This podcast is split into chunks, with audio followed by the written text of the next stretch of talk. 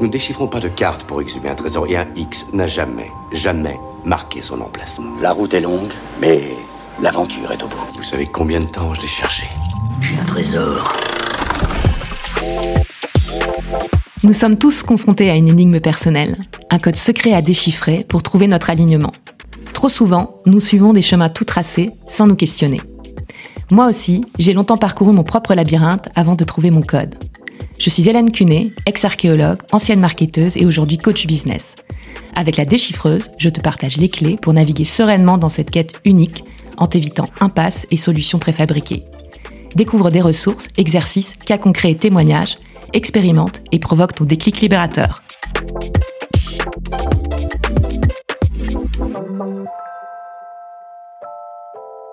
J'accepte la grande aventure d'être moi. Ces mots de Simone de Beauvoir, tirés de ses cahiers de jeunesse, résument parfaitement le thème de notre double épisode hors série. Comment devient-on soi?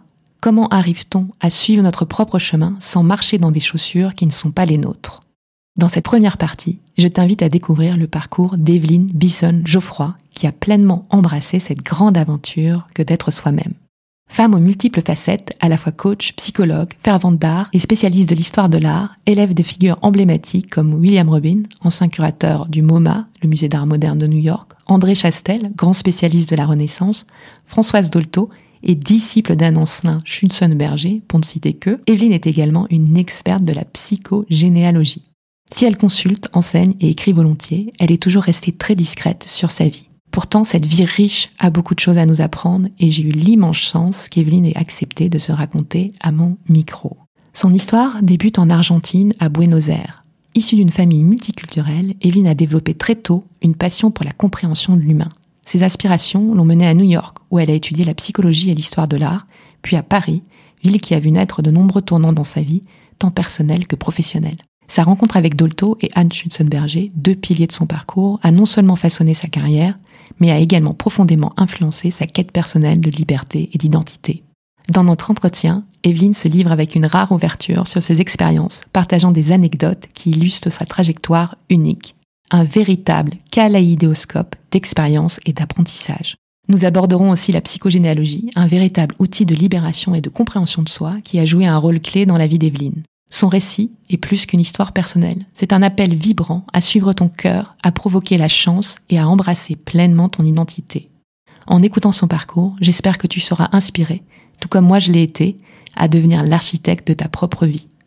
Et pour reprendre encore une fois les mots de Simone de Beauvoir, j'espère t'inviter à accepter toi aussi la grande aventure d'être toi-même.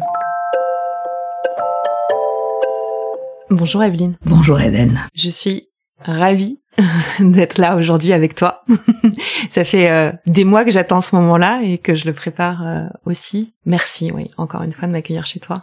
Merci à toi de venir jusqu'ici. Avant qu'on rentre, on va dire, dans le vif du sujet, euh, je voulais donner un peu de, de contexte et euh, dire que enfin cette idée d'épisode de podcast elle est le le fruit euh, d'une double rencontre. La rencontre avec la psychogénéalogie et la rencontre euh, avec toi. Puisqu'il y a effectivement un an et demi je démarrais la formation sur le sujet que tu animais. Et avec le recul dont je dispose un peu maintenant je dois dire que ça a changé beaucoup de choses dans ma vie. Que ce soit d'un point de vue personnel parce que ça m'a encore amené à cheminer plus euh, vers moi, on va dire. Et puis euh, à ce moment-là, j'avais des grosses douleurs à l'épaule, enfin bon, toute une histoire. Et ça m'a permis aussi d'avancer d'un point de vue professionnel, et notamment de faire un lien entre euh, ce qui était pour moi de vie, c'est-à-dire qu'avant je faisais de l'archéologie, je me suis intéressée à l'histoire. Oui. Maintenant, je suis coach, et en fait, la psychogénéalogie, ça me permet de, de lier quelque part,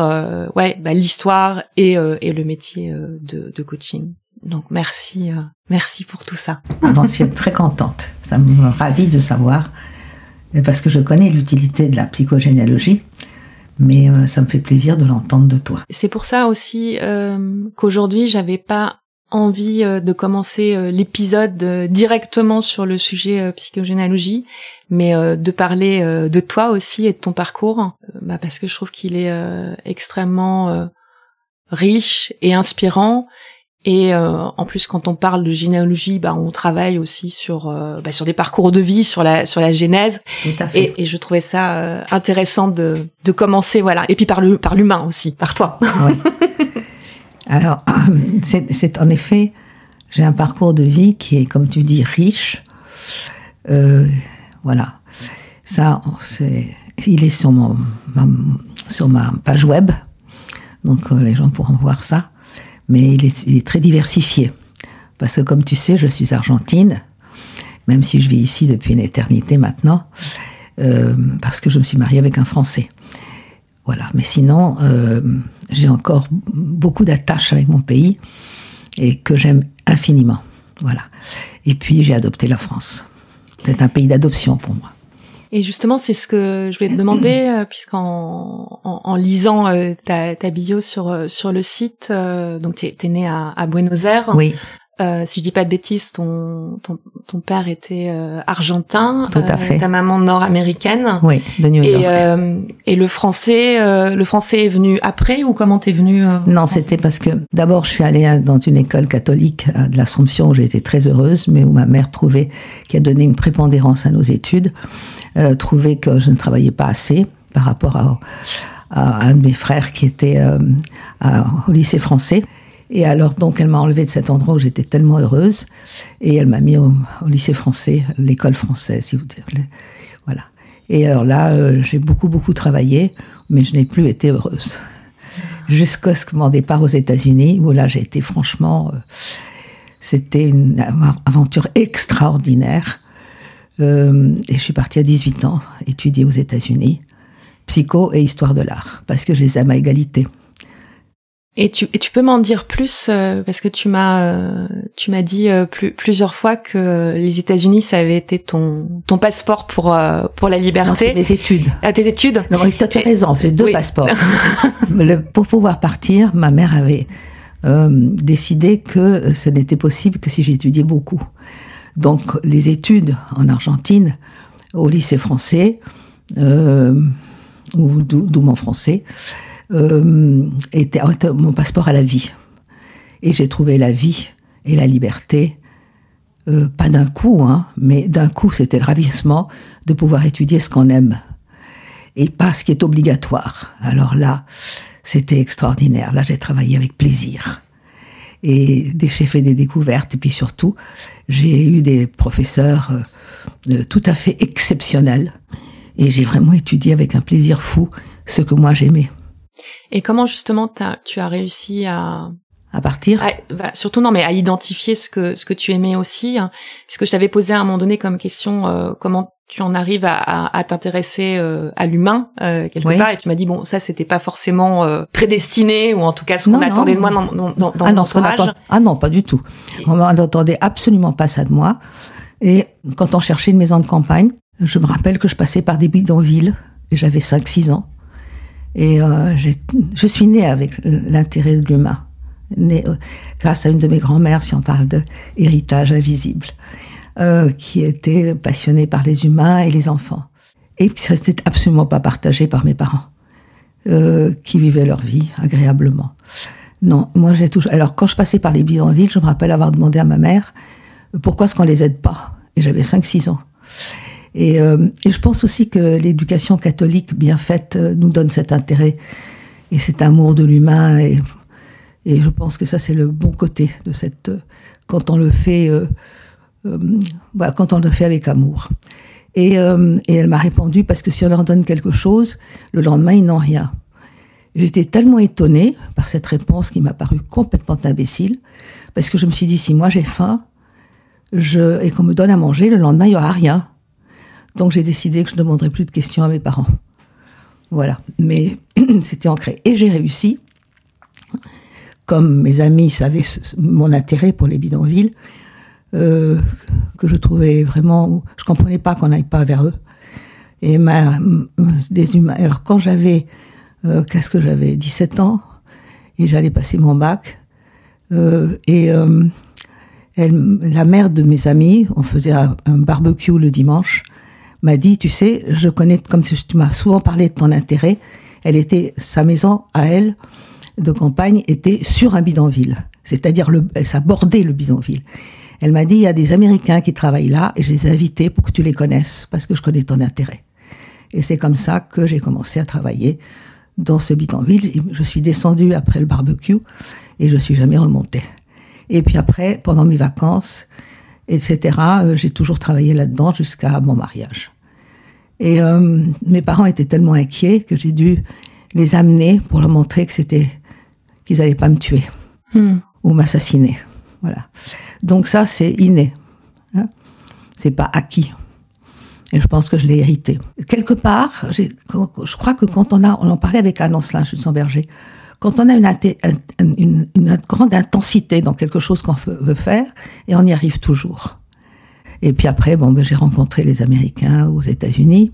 Donc tu pars, ce que tu dis, tu pars pour tes études. euh, Oui. C'est, le, comment dire, euh, le troc. On dit, Oui. ok, de toute façon, tu, tu, tu travailles bien, donc pour euh, faire Très de belles bien. études, tu, les États-Unis, c'est la voie. euh, Non, c'était moi qui ai choisi les États-Unis parce que la famille de ma mère était américaine et que comme on y allait, je connaissais les très bonnes écoles et je savais que je serais très heureuse là-bas. Il y a une très grande liberté dans les choix. Et, euh, et puis, euh, évidemment, euh, il y avait aussi de remarquables professeurs, par exemple, mon professeur euh, de psychologie principal, parce que j'en avais trois, euh, était un Allemand, euh, Rudolf Arnheim, qui a écrit des livres extraordinaires sur la psychologie de la forme, qui sont dans toutes les, toutes les bibliothèques du monde entier, et traduits en 25 langues. Et c'était un homme euh, magique. J'ai beaucoup, beaucoup travaillé avec lui avec un énorme plaisir. Et puis j'avais aussi comme professeur euh, Bill Rubin, qui était conservateur en chef de, du MoMA, du Museum of Modern Art. Et j'ai eu comme ça des professeurs. euh, et c'est grâce à lui que je suis ici. Parce qu'il voulait me prendre pour une de ses assistantes et il allait me payer mon master. C'est le mu- musée qui aurait payé le master, pas lui. Et, euh, et il m'a proposé, il m'a dit, tu es la seule, euh, parce que les Américains peuvent pas y aller, ils n'ont pas propédeutique, nous pour aller, euh, aller au, ici en France faire euh, la, la archéologie et hi- Histoire de l'art. Histoire de l'art, voilà. C'est qui est ma, ma deuxième passion et pas moindre. Je me rappelle à l'université, on m'a on m'a demandé, on m'a dit vous savez ici on prend que un major. Et moi j'ai dit mais moi j'en veux deux parce que je ne sais pas lequel je vais choisir plus tard et je pense que si je fais les deux, eh ben je saurai. En fait euh, non, je suis à égalité encore aujourd'hui. C'est la vie qui m'a amené, c'est la vie qui nous pousse. C'est pour ça que lorsque j'entends des gens me dire euh, euh, planifier comme ça ce qu'ils vont faire, je les regarde complètement étonnés parce que c'est quelque part bon, on a des goûts et des passions, mais on ne sait pas lesquels vont être choisis par ce que nous allons être, ou vivre. Donc euh, quelque part on est aussi porté par la par, par la vie. Voilà, ça c'était mes, mes débuts. Ensuite, euh, bon, je suis venue ici faire archéologie à la Sorbonne, qui est un immeuble magnifique euh, sur le Luxembourg. Et j'ai fait mes deux années. Et puis j'ai rencontré mon mari. Et, donc j'ai dû écrire à, mon, à Bill Rubin, le, le conservateur en chef de euh, peinture et sculpture, que, ma, bah, que je ne pourrais pas être une de, une de ses nombreuses assistantes. Voilà. Et puis, euh, bah, on s'est mariés. Et, euh, alors, on s'est fiancés en Argentine et on s'est mariés ici, à Paris. Voilà, ça c'est euh, mes débuts et c'était des aventures extraordinaires toute ma vie. Hmm. Voilà. Mais euh, je, je rebondis sur ce que disait sur le sur le fait en fait euh, quelque part d'obliger, tu vois, les les gens très tôt à faire euh, un choix euh, quelque part comme si c'était euh, décisif, tu vois, pour euh, pour le reste de sa vie. Je te rejoins. Alors, je pense que ça dépend des gens, mais si on a plusieurs intérêts, pourquoi pourquoi choisir? Et, et je suis assez d'accord avec toi que selon euh, selon les rencontres qu'on fait, euh, selon la vie, euh, voilà, les choses peuvent se passer euh, euh, différemment. Tout Et, à fait. euh, plus on est riche, je dirais, de connaissances, de rencontres et de choses, euh, plus c'est chouette.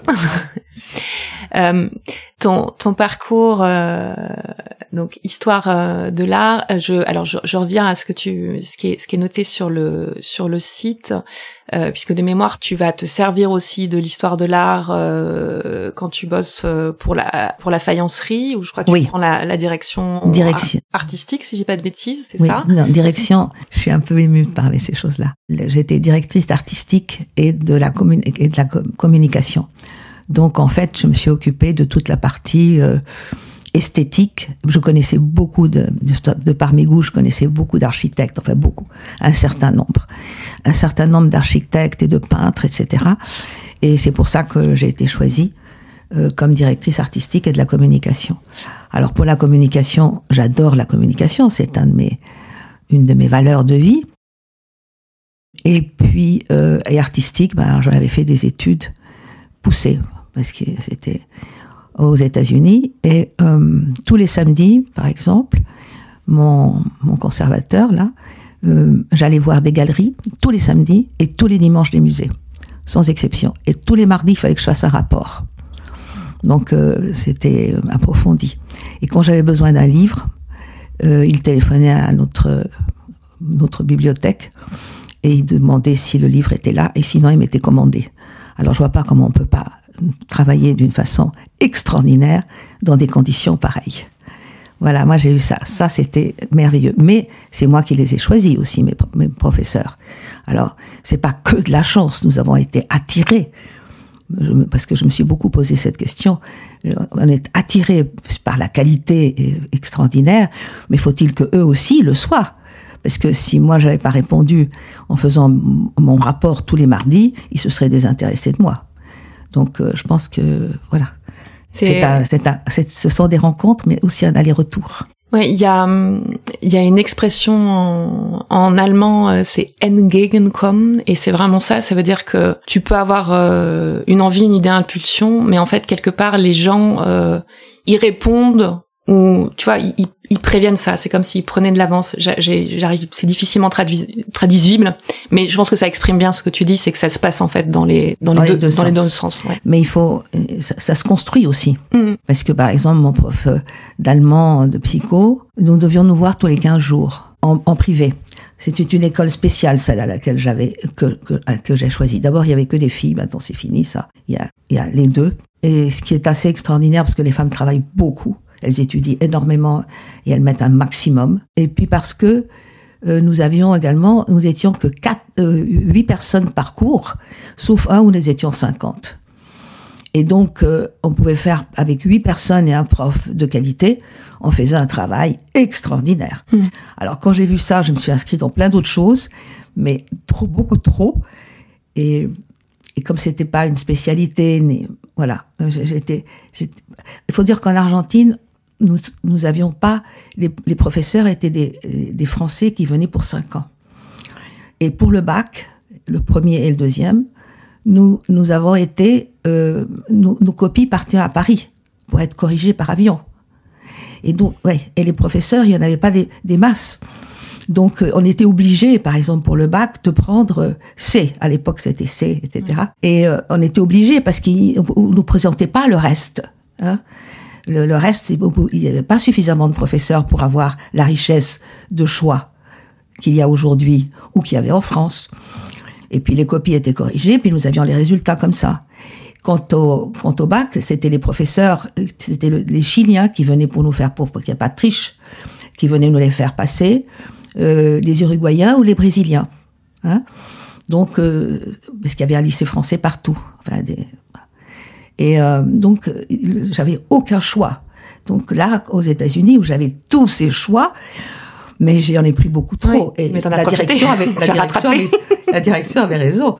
J'ai dû en laisser tomber plein.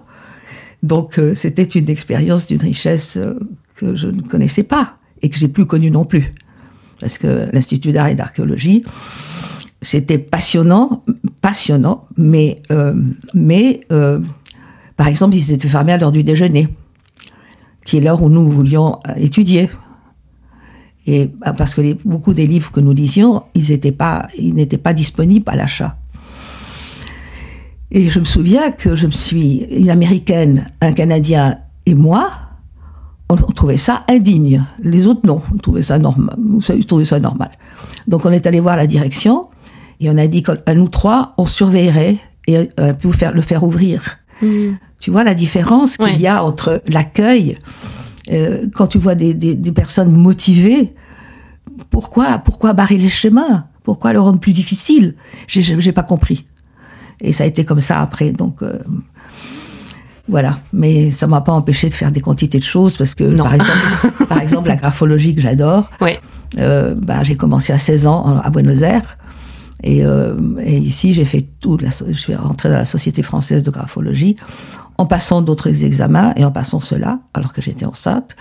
Et j'ai fait toutes ces études et je l'ai été pendant quand même 7 ans. J'ai fait Société française. 7 ans d'études pour être graphologue. Et Oui, les gens des se rendent pas compte. Très longues études. ouais. Très Mm, longues. mm. Et très ingrate aussi. Parce qu'il manquait pour moi, pour ça que je les ai quittés, il manquait pour moi le, la, la la rencontre. c'est trop sec pour moi. Mais je m'en suis rendu compte après.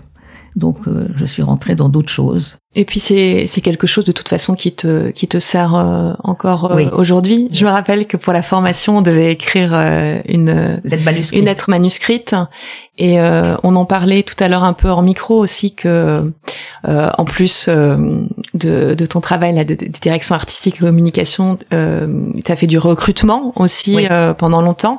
Tu disais 35 ans. d'ingénieur. 35, 35 ans Et, euh, d'ingénieurs et de commerciaux. Et- spécialité, c'est quand même les commerciaux. Et là, j'imagine que bah, la la- la- enfin l'écriture, la graphologie. euh, alors maintenant, on n'écrit plus. euh, je dirais, c'est compliqué. Oui. Mais euh, ça devait être aussi euh, un, un outil. Très. Ça a toujours été un outil pour moi et ça l'est encore parce que je viens de. Alors j'en fais plus parce que c'est une énorme pratique qu'il faut. Mais j'ai, pour une entreprise, j'ai accepté à une condition de ne pas devoir écrire parce que c'est très difficile le compte rendu parce que il peut être utilisé contre la personne. Et cependant, il faut dire les choses.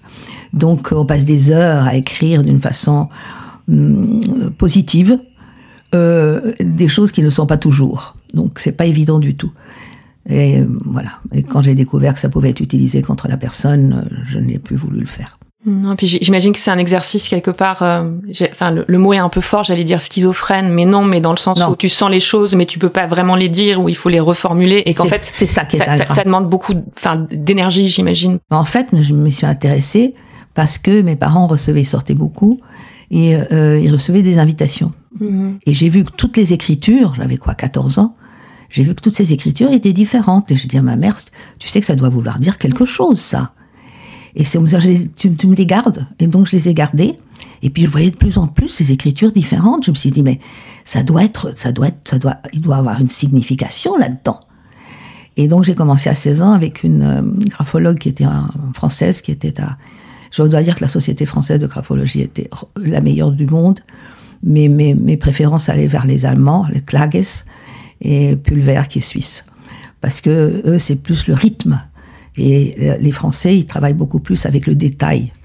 Chaque détail. Donc, donc, j'ai- j'ai- alors, j'ai eu du mal à m'adapter ici, beaucoup. Mais que voulez-vous, m'a dit un de mes profs, euh, il faut faire comme, comme veut le pays.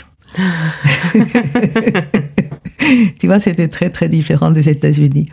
Où euh, quand je- j'exprimais quelque chose, si c'était bien dit, eh ben, on, on te le... Par exemple, j'ai- travaillé dans des jardins d'enfants. Euh, en en- Là-bas, c'est concret tout de suite. J'avais 8 heures par semaine de jardin d'enfants, c'est-à-dire deux matinées de 4 heures. Et euh, le premier où on m'a organisé ça, euh, c'était tout près de l'université, et puis ça m'a pas beaucoup plu. Alors j'ai demandé un changement, et c'est là où j'ai découvert. Alors on m'a envoyé à- Montessori, que j'ai adoré, le système Montessori, et qui s'appelait le Whitby School, je n'oublierai jamais. Et euh, j'ai fait comme euh, paper. C'est paper, c'est court, c'est pas comme des thèses. Oui. J'ai fait justement euh, la comparaison des deux avec des, des- les dessins des enfants et en utilisant un test qui était le CAT pour les enfants. Et, et puis après, quand j'ai écrit sur tout ça, et j'ai fait une petite exposition avec les dessins des enfants, ils étaient ravis de me donner une salle. Tout- toutes les idées que j'avais, elles pouvaient se, elles, elles- elles étaient respectées. Et on m'aidait. Alors par contre, le Whitby School était à une heure.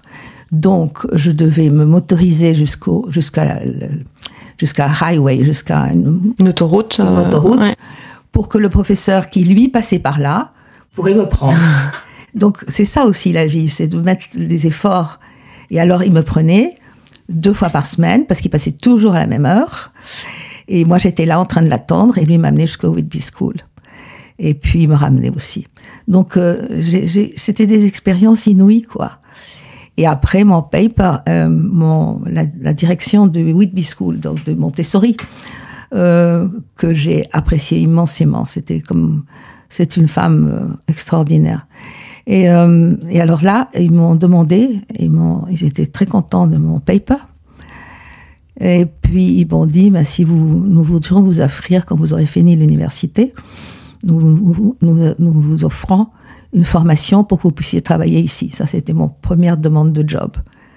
Ok, voilà. super. Donc oui, c'était super. C'était mmh. des expériences. Alors j'ai dit que j'étais, je remerciais beaucoup, beaucoup la direction, mais que euh, ben, c'était pas mon intention de devenir enseignante. Mmh. Voilà. Mais à partir de là, j'ai toujours eu des offres de boulot. Je voulais rebondir justement. Euh, tu parlais, euh, tu parlais d'enfants et euh, ça m'a fait, bah, ça m'a fait penser à à Françoise Dolto et ton expérience avec Françoise Dolto. Alors, je sais pas comment ça ça s'imbrique chronologiquement dans tout ce qu'on qu'on a dit, mais comment euh, comment, comment tu rencontres, ouais, ouais, et puis comment tu te retrouves parce que tu m'as dit tu as travaillé ça cinq ans, euh, cinq ans avec elle tous les mardis. Et si je dis pas de bêtises, sur les euh, en particulier avec, avec, les enfants. Alors sur les c'était le symbolisme du dessin de l'enfant. Exactement. Voilà. Et donc c'était ma spécialité. Et nous pouvions lui amener des, des dossiers qui nous semblaient trop difficiles. Et comme je travaillais pour des écoles à cette, à cette époque-là, les directeurs m'envoyait toujours des enfants euh, qui étaient euh, vraiment pas toujours faciles. Quand tu disais tu travaillais pour les écoles, c'est euh, avec ta casquette de, de psychologue euh, Oui. Pour, ouais, hum. oui. Et la rencontre donc avec euh, avec enfin euh, comment tu à te retrouves ouais, à, à, hum. Parce que je, je, faisais ces dossiers avec les dessins des enfants et les rencontres et que Françoise Dolto m'avait dit un jour quand j'avais un dessin. Alors comme il y avait des dessins qui étaient difficiles, des, des dossiers qui étaient difficiles à à comprendre et que euh, une amie, euh, un des professeurs de, de que j'avais à l'époque m'a dit Evelyne, euh, franchement, chaque fois que tu parles des enfants, quand on en analyse un, tu es vraiment douée. Pourquoi tu travailles pas avec Françoise Dolto? Et j'ai dit mais comment? Et elle m'a dit bah va la voir et puis voir ce qu'elle fait. Et où est-ce que tu peux toi utiliser ce don que tu as Et alors j'ai j'ai été la voir, elle m'a dit les mardis, symbolisme du dessin d'enfant, et vous venez à mes, à mes cours. Et on était à peu près 70, c'était passionnant. Tous les mardis. Et alors, au début, je n'osais pas. Hein. Je suis restée un an sans oser lui présenter un dossier, parce qu'elle était quand même impressionnante. Elle l'est toujours pour moi. Et euh, elle a tout. Elle a tout. Elle a un côté humain. Euh, elle a toutes les connaissances et elle dit tout très simplement. Alors là, pour moi, ça c'est l'idéal. Le complexe simple, tout ce qui est complexe simplement dit, moi j'adhère. Et puis un jour, euh, alors j'osais pas montrer, mais je trouvais que tous les autres étaient tellement meilleurs que moi, et puis c'était plus intéressant et tout ça. Puis un jour, euh, elle est devenue euh, très sévère. C'était, euh, j'ai su après que c'était son mari était mourant. Okay. Donc mmh. elle, a, elle, a, dû traverser un moment très difficile et que les, les gens lui amenaient plus rien parce qu'elle critiquait. Ils avaient peur. Ils avaient peur. Ouais. Ils avaient peur. Mmh. Et moi, je me suis dit, c'est mon moment à moi là. J'y vais. T'as pas pensé que ça allait peut-être être compliqué pour toi? Tu non. t'es dit, je vais lui rendre service Non, non, non, je voulais pas lui rendre service. C'était pas la peine. Mais non, non, je me suis dit, puisque tout le monde reste silencieux, le, le contrat, c'était que quand on n'amenait pas de dossier, oui quand on elle, elle, nous parlait des expériences qu'elle avait eues à travers les années. Donc c'était toujours passionnant. Mais au bout de 4-5 fois où plus personne n'amenait de dossier pour pas se faire engueuler, parce qu'on n'avait pas fait ceci ou qu'on n'avait pas fait cela, euh, elle a dit c'est bizarre, vous ne m'apportez plus de dossier. Alors j'ai dit moi j'en ai un. Est-ce que je... Alors nous avions cette machine qui n'existe malheureusement plus, tout est devenu très complexe, qui était, vous glissiez le papier. Ah, où tu projettes en fait et avec voilà, la lumière, ouais. C'était un projecteur qui, qui agrandissait en plus. Ouais, ouais. Donc je lui ai amené tout ça. Elle, m'a aidé énormément sur ce dossier qui était très complexe. Et, et, euh, et donc euh, voilà. Euh, après j'ai osé. Et elle m'a vraiment euh, soutenue en me disant des choses très intéressantes. Elle m'a dit, vous savez que les psychologues, en général, euh, ils n'ont pas un très bon contact avec les parents. Et vous, oui, gardez ça et creusez-le. C'est très rare. Donc moi, j'ai écouté, j'ai- suivi, elle m'a donné de très bons conseils. Et ça a été une expérience euh, qui m'a vraiment euh, dilatée. C'était, c'était trop beau de l'avoir, de l'avoir euh, expliqué des choses. Et c'est grâce à elle que j'ai fait une, que j'ai commencé mon analyse avec une thérapeute. Elle m'a dit Est-ce que vous avez jamais travaillé pour parce que vous savez qu'on peut être malheureusement psychologue sans avoir travaillé sur soi? Et elle m'a dit Est-ce que vous avez jamais euh, travaillé avec une psychologue et ou thérapeute? Enfin, euh, et je lui ai dit non. Elle m'a dit c'est très dommage parce que vous auriez un meilleur contact avec votre inconscient. Et alors là, 15 jours plus tard, j'étais avec quelqu'un. Et puis j'ai pas arrêté. J'ai fait vraiment beaucoup de. J'ai eu après après les trois années avec la psychologue française, j'ai eu un, un psychiatre euh, qui était fabuleux. Voilà, j'ai eu des expériences vraiment très belles. De toute façon, quand quelqu'un n'est pas bien, je ne reprends pas contact. Hein. Je vais pas deux fois. Hmm. Je le sens tout de suite. Donc euh, ça m'est arrivé aussi de prendre des contacts avec lesquels j'étais pas en accord. Mais je pense que ça c'est important de, de le dire avec euh, tout le monde, c'est que, enfin, quel que soit l'accompagnement, il faut que, comment dire ça, que le courant, que le courant passe. Tout à fait. Et il y a aucun problème à dire euh, non, ça ne me va pas. Et euh, Non, je le disais pas. Je prenais mon prochain rendez-vous oui, et j'ai téléphoné pour dire que je pourrais pas y aller. J'ai trouvé ça plus. c'est- dur à dire en face. c'est ouais, c'est dur à dire en face, mais c'est mieux que de retourner à y Ah aller oui, alors que tu, Ah que non, tu non, te sens très mal, parce qu'il y a- il y a des gens qui font ça. Hein. Oui, je sais. Non, moi jamais. Non, je serais tombée malade. Non, de faire quelque chose qui va d'aussi intime, d'aussi important, c'est pas possible. De quand on est là pour dire vraiment la vérité, euh, comment peut-on avancer si si on ne respecte pas la personne, si ce qu'elle dit ne correspond absolument pas à nos valeurs de vie? Non, non, non. Mais pour, comme on dit chez nous, pas la queda bien, pour pour pour partir correctement. Je prenais le prochain rendez-vous et puis je téléphonais pour dire que je n'irais pas et je trouvais que c'était suffisant comme ça. Hmm. J'ai pas envie de blesser les gens. C'était, c'était, voilà. Je, je- c'est plus respectable d'être en face de la personne. Que- C'est, c'est ma façon de faire. hein. Oui, oui. Euh, Je pense qu'il était important, voilà, c'est d'être euh, d'être à l'aise et puis il n'y avait pas de, de, de non-respect comme euh, comme tu le disais. Euh, comment tu en viens euh, à la psychogénéalogie Eh ou bien, à, Dolto. à en entendre parler ou avec Dolto? Ok. Non. Dolto, elle avait ça en elle. Elle ne voyait pas comment un enfant aurait des problèmes si les problèmes ne venaient pas de plus haut.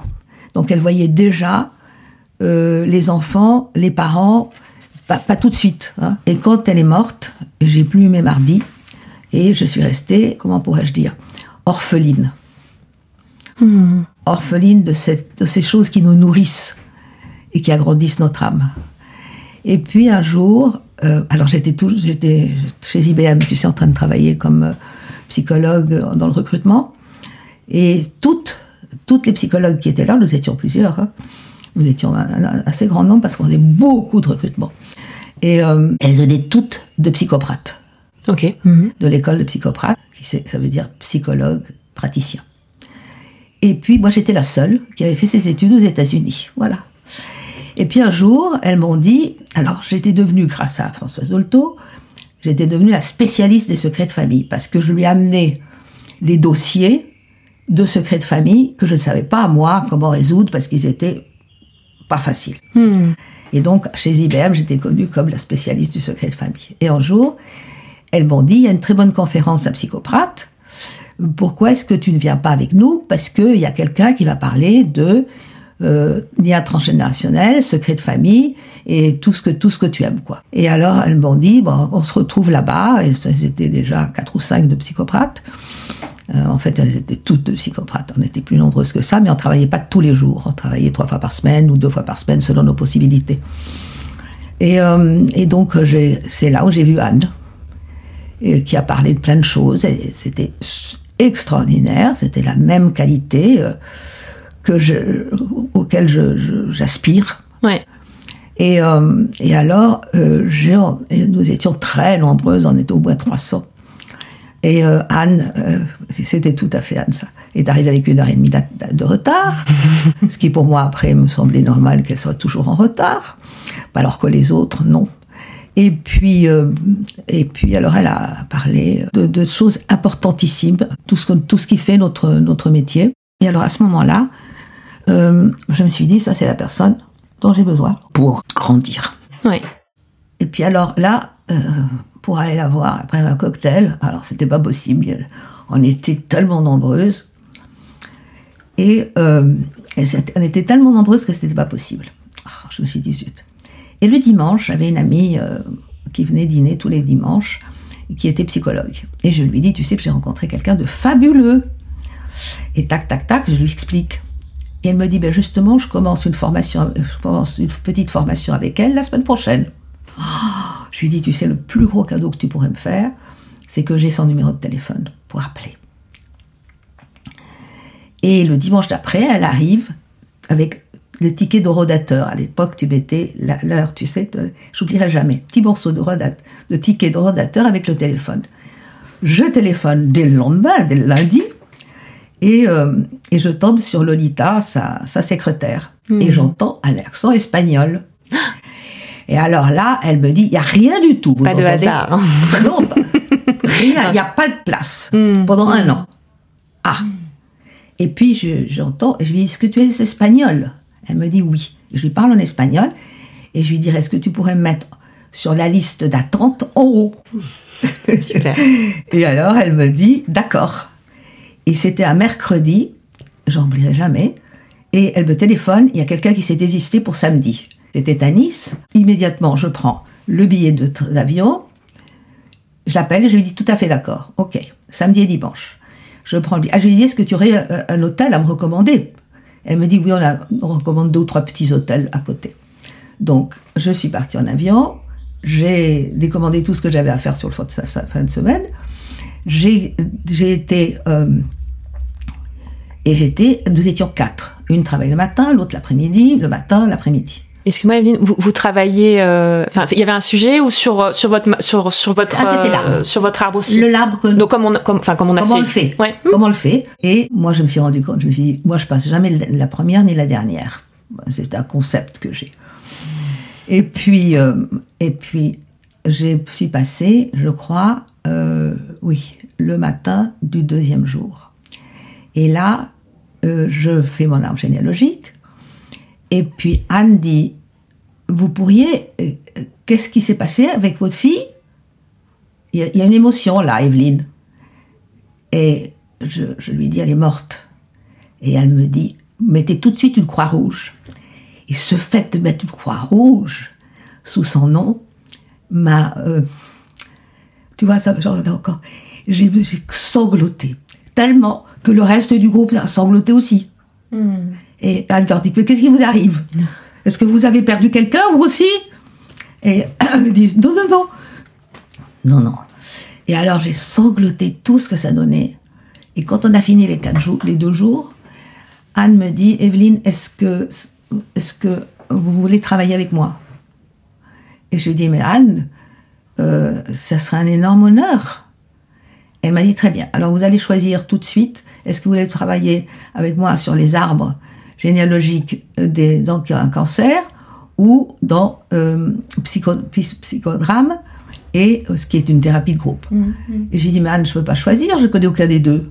Bon, alors vous venez là et là, parce que c'était en juin, au retour de nos vacances, et puis vous me dites. Et puis évidemment, j'ai pris les deux. C'est il y a il y a il y a il y a une répétition positive hein, mais sur le fait tu vois de De tout prendre. de tout prendre ouais et de faire les choix si ça se trouve ou plus tard ou en fonction euh, ouais du chemin de vie. Et c'est comme ça que, et après, nous avons une telle complicité que je ne sais pas comment. Anne me disait toujours, mais pourquoi on s'entend si bien, Evelyne? Je, je lui dis, je sais pas, Anne. Maintenant, je sais. Mais à l'époque, je ne savais pas. Maintenant qu'elle est morte, je sais. C'est après sa mort que j'ai su tout de suite. Et euh, Mais est-ce que c'était euh, Ah, vois, je, je, je, je rebondis sur euh, sur ce que sur ce que tu me disais euh, un peu plus tôt, c'est euh, on n'a pas besoin euh, forcément de de tout expliquer, comprendre Non. et savoir. non, Mais il faut sentir. Ouais. Pour Mm. moi, c'est c'est très fort. Et avant de mourir, elle, m'a, elle a compris quelque chose. Elle m'a dit, Evelyne, quand vous m'avez vue pour la première fois, est-ce que vous aviez intensément envie de travailler avec moi? J'ai dit, absolument. Ah bah vous aviez décidé, hein. de- Je pense que euh, comme, vu. tu le racontes, c'est que oui, elle, bah, t'étais- vu. dans la foule euh, avec les 300 personnes Elle m'a absolument pas vue. Mais euh, toi, c'est certainement un, un choix qui s'est fait en, en l'entendant à, à cette conférence Oui. quelque part. Ouais. Oui. Mm. Ah oui, j'avais. Je me suis dit, ça, c'est la personne avec qui j'ai envie de travailler. Mm. Elle est cette personne-là. Mais comment y arriver? Ouais, mais tu t'es tu t'es donné les moyens. Alors il y a, y a peut-être eu des aides, l'espagnol, euh, tu vois, a aidé, mais euh, après le le fait de demander le numéro de téléphone, d'avoir le contact, tu vois, on en revient euh, encore à, à à ce qu'est la chance ou pas la chance. euh, elle, elle se provoque, tu vois. S'il y a de la chance, elle se provoque, mais euh, elle tombe pas euh, du du ciel comme ça. ouais. Les choses sont, se suivent. Par exemple, bon, elles auraient pu, les, les, les autres psychologues auraient pu ne pas me demander. Comme de Dolto, j'avais déjà le secret de famille. J'avais cette soi-disant expertise qui n'en était pas une, mais que elle, elle trouvait par rapport à, à, à ce qu'elle vivait. Voilà. Donc, euh, c'est- tout est rattaché quand même. hein. Il y a Ouais. un lien qui est très intéressant. Mais quelque part, je trouve, ça c'est personnel, hein, je trouve que c'est comme si on était guidé en haut, d'en haut. Et je continue à le penser et je continue à le voir encore mieux qu'avant. Il y a comme un guide. C'est pour ça que lorsque les personnes me demandent, de- euh, ont décidé déjà pour les 20 ans à me dire ce qu'elles veulent faire, je comprends pas. Ma vie n'est absolument pas comme ça. J'ai- cherché des choses qui me passionnaient, certes, mais je serais restée dans mon pays qui est extrêmement macho, où les femmes ne doivent pas travailler, parce que c'est comme ça que euh, les amis de mes parents étaient horrifiés. Bah, mon père m'a dit, tu ne partiras pas d'ici. Je suis partie. Tu, tu ne pars pas d'ici, je te donnerai même pas 100 dollars. Je t'interdis de partir. Hein Et il fallait à 18 ans avoir le courage hein, d'aller contre. Et, euh, et qu'est-ce qu'il a pu engueuler ma mère? Je ne peux pas vous dire qui elle était tout à fait d'accord parce que ma mère avait une- euh, était extrêmement juste, elle était sévère, ah, très très très très sévère, mais juste. Et si elle avait Mm. fait une promesse, elle la, la tenait. Et euh, donc euh, Donc c'est grâce à elle que t'as pu euh, que t'as pu partir. oui, Ouais. j'aurais pas pu partir sans elle. Ah non, je suis allée la voir parce que ils, ils- ils ont eu une discussion épouvantable les deux. Je suis allée la voir et je lui ai dit si vraiment tu penses que je dois rester, je resterai. Et heureusement, elle m'a laissé cette liberté qu'elle m'avait promis. Mais euh, je suis partie contre le gré. Je me suis mariée contre le gré de mes parents. Moi, quand je sens quelque chose euh, du point de vue, euh, comment pourrais-je vous te dire, du point de vue fort en moi, c'est comme, comme je peux pas faire autrement, quoi. Euh, mais est-ce que ça coûte Oui. Parce que je suis partie avec un sentiment de culpabilité épouvantable. Ouais. Et, euh, et j'écrivais pour compenser ça trois lettres par semaine. Les lundis, les mercredis et les vendredis partaient tout, tout, tout, pour toutes mes années d'université, j'ai écrit pour raconter ce que je faisais et tout ça. Et pour, pour qu'il y ait quelque chose de moi qui reste là-bas. Donc, euh, c'était un sentiment de culpabilité euh, énorme Ouais, ouais. à chaque fois que j'ai fait quelque chose parce que mes tripes me, me, me, me le disaient que c'était. Ouais, te porter. Mais c'était, mais c'était contre, euh, bah, contre des gens, euh, enfin, sa famille, enfin, des parents, Ah des oui. proches. Oui, oui, Et, euh, très. ouais, le, le, le chemin vers, euh, de quoi, la, la, la, la- la vérité ou, ou les tripes, comme tu dis, il est, Ah, il est pas- tripes, parlent. ouais, mais bon, après, c'est pas, c'est pas évident. Non. Euh, surtout quand ça va, euh, quelque part à, bah, à l'encontre euh, des gens qu'on aime. Tout à au fait. contraire à ce qu'ils disent. comme Mm, tu le dis, mm, des mm. gens que, que tu aimes et qui, et qui font le mieux qu'ils peuvent. Hein. Ils peuvent pas faire mieux que penser ces choses-là. Ils en sont convaincus. Mais moi, pas du tout. Je ne suis pas d'accord.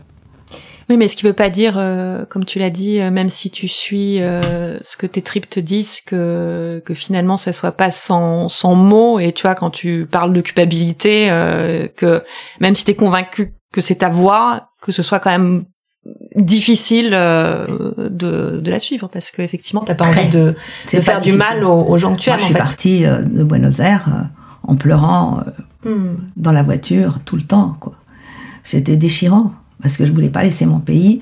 J'avais un amoureux. J'ai tout laissé Mm. parce que mes tripes me disaient que je devais faire ma vie ailleurs. Est-ce que c'est quelque chose que chez moi c'était que, tes parents ont compris à un moment donné Enfin, ce choix-là, tu vois, avec le avec le temps que c'était ton. Oui. Ouais. Oui, ils étaient trop fiers. C'est super. Ouais. Ils étaient. Les amis de mon père me disaient si tu avais comme ton père, ton père est fier de toi. Toujours. J'ai fait ce que je sentais que je devais faire, même si c'était coûteux de tous les côtés. Euh, mais, mais après, ils étaient très très fiers. Très, pas un peu. Et c'était plus eux le disaient pas. C'était leurs ah amis. Ça me parle beaucoup ce que tu dis. Euh, c'est par leurs amis que je, le savais. Oui, oui. Mais bon, c'est mieux que c'est mieux que rien. C'est beaucoup, c'est beaucoup, parce que c'était c'était extra quoi. Surtout de mon père qui m'avait interdit de partir. Mm. Interdit. Non, mais c'est c'est chouette euh, effectivement d'avoir pu euh, entendre euh, entendre cela. Si on revient à Anne et, et la psychogénéalogie, j'avais proposé bah, qu'on rentre un petit peu dans, dans le sujet. Dans le sujet. Tu es certainement resté sur ta faim et tu veux en savoir plus sur la psychogénéalogie. Ça tombe bien, il te suffit d'écouter la deuxième partie de notre échange avec Evelyne dans l'épisode qui suit. Avant que tu n'enchaînes directement, quelques informations. Tu trouveras un minutage détaillé avec les grandes lignes de l'épisode ainsi que toutes les références, en particulier les livres d'Evelyne, dans la description de cet épisode et sur mon site. Pour soutenir ce podcast, c'est important, laisse 5 étoiles et un commentaire sur ton appli préféré. Enfin, si tu as des retours, questions ou simplement que tu veux nous dire merci, m'encourager, n'hésite pas à m'écrire via LinkedIn. C'est mon canal de communication privilégié. Il suffit que tu tapes mon prénom et mon nom, Hélène Cunet, et tu me trouveras sans problème. Enfin, si tu as le temps maintenant, je te retrouve avec Evelyne dans la seconde partie de notre échange pour te présenter la psychogénéalogie.